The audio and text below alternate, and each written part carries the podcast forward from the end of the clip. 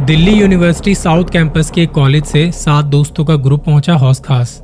इस जगह पर कई सारे बार और छोटे छोटे खाने के आउटलेट्स बने हुए हैं। स्टूडेंट्स के साथ साथ यहाँ टूरिस्ट भी बहुत आते हैं। एक जगह बैठ के खाना खाने के बाद ये लोग पहुँचे हौस खास फोर्ट। शाम के साढ़े पाँच बजे इन्होंने टिकट्स ली और एंट्री की। सात बजे तक ये फोर्ट खुला रहता है। अंदर जाने के बाद ग्रुप डिवाइड हो गया। आधे स्टूडेंट्स बाहर खड़े थे, फ़ोटो वगैरह क्लिक कर रहे थे और आधे स्टूडेंट्स पीछे की साइड चले गए, जहाँ से आप फोर्ट के अंदर जाके देख सकते हैं। मस्ती मज़ाक करते हुए टाइम का पता नहीं चला और फिर अंधेरा भी हो रहा था। सात बजे तक ये लोग बाहर आए और इनका एक फ्रेंड अभी भी अंदर था।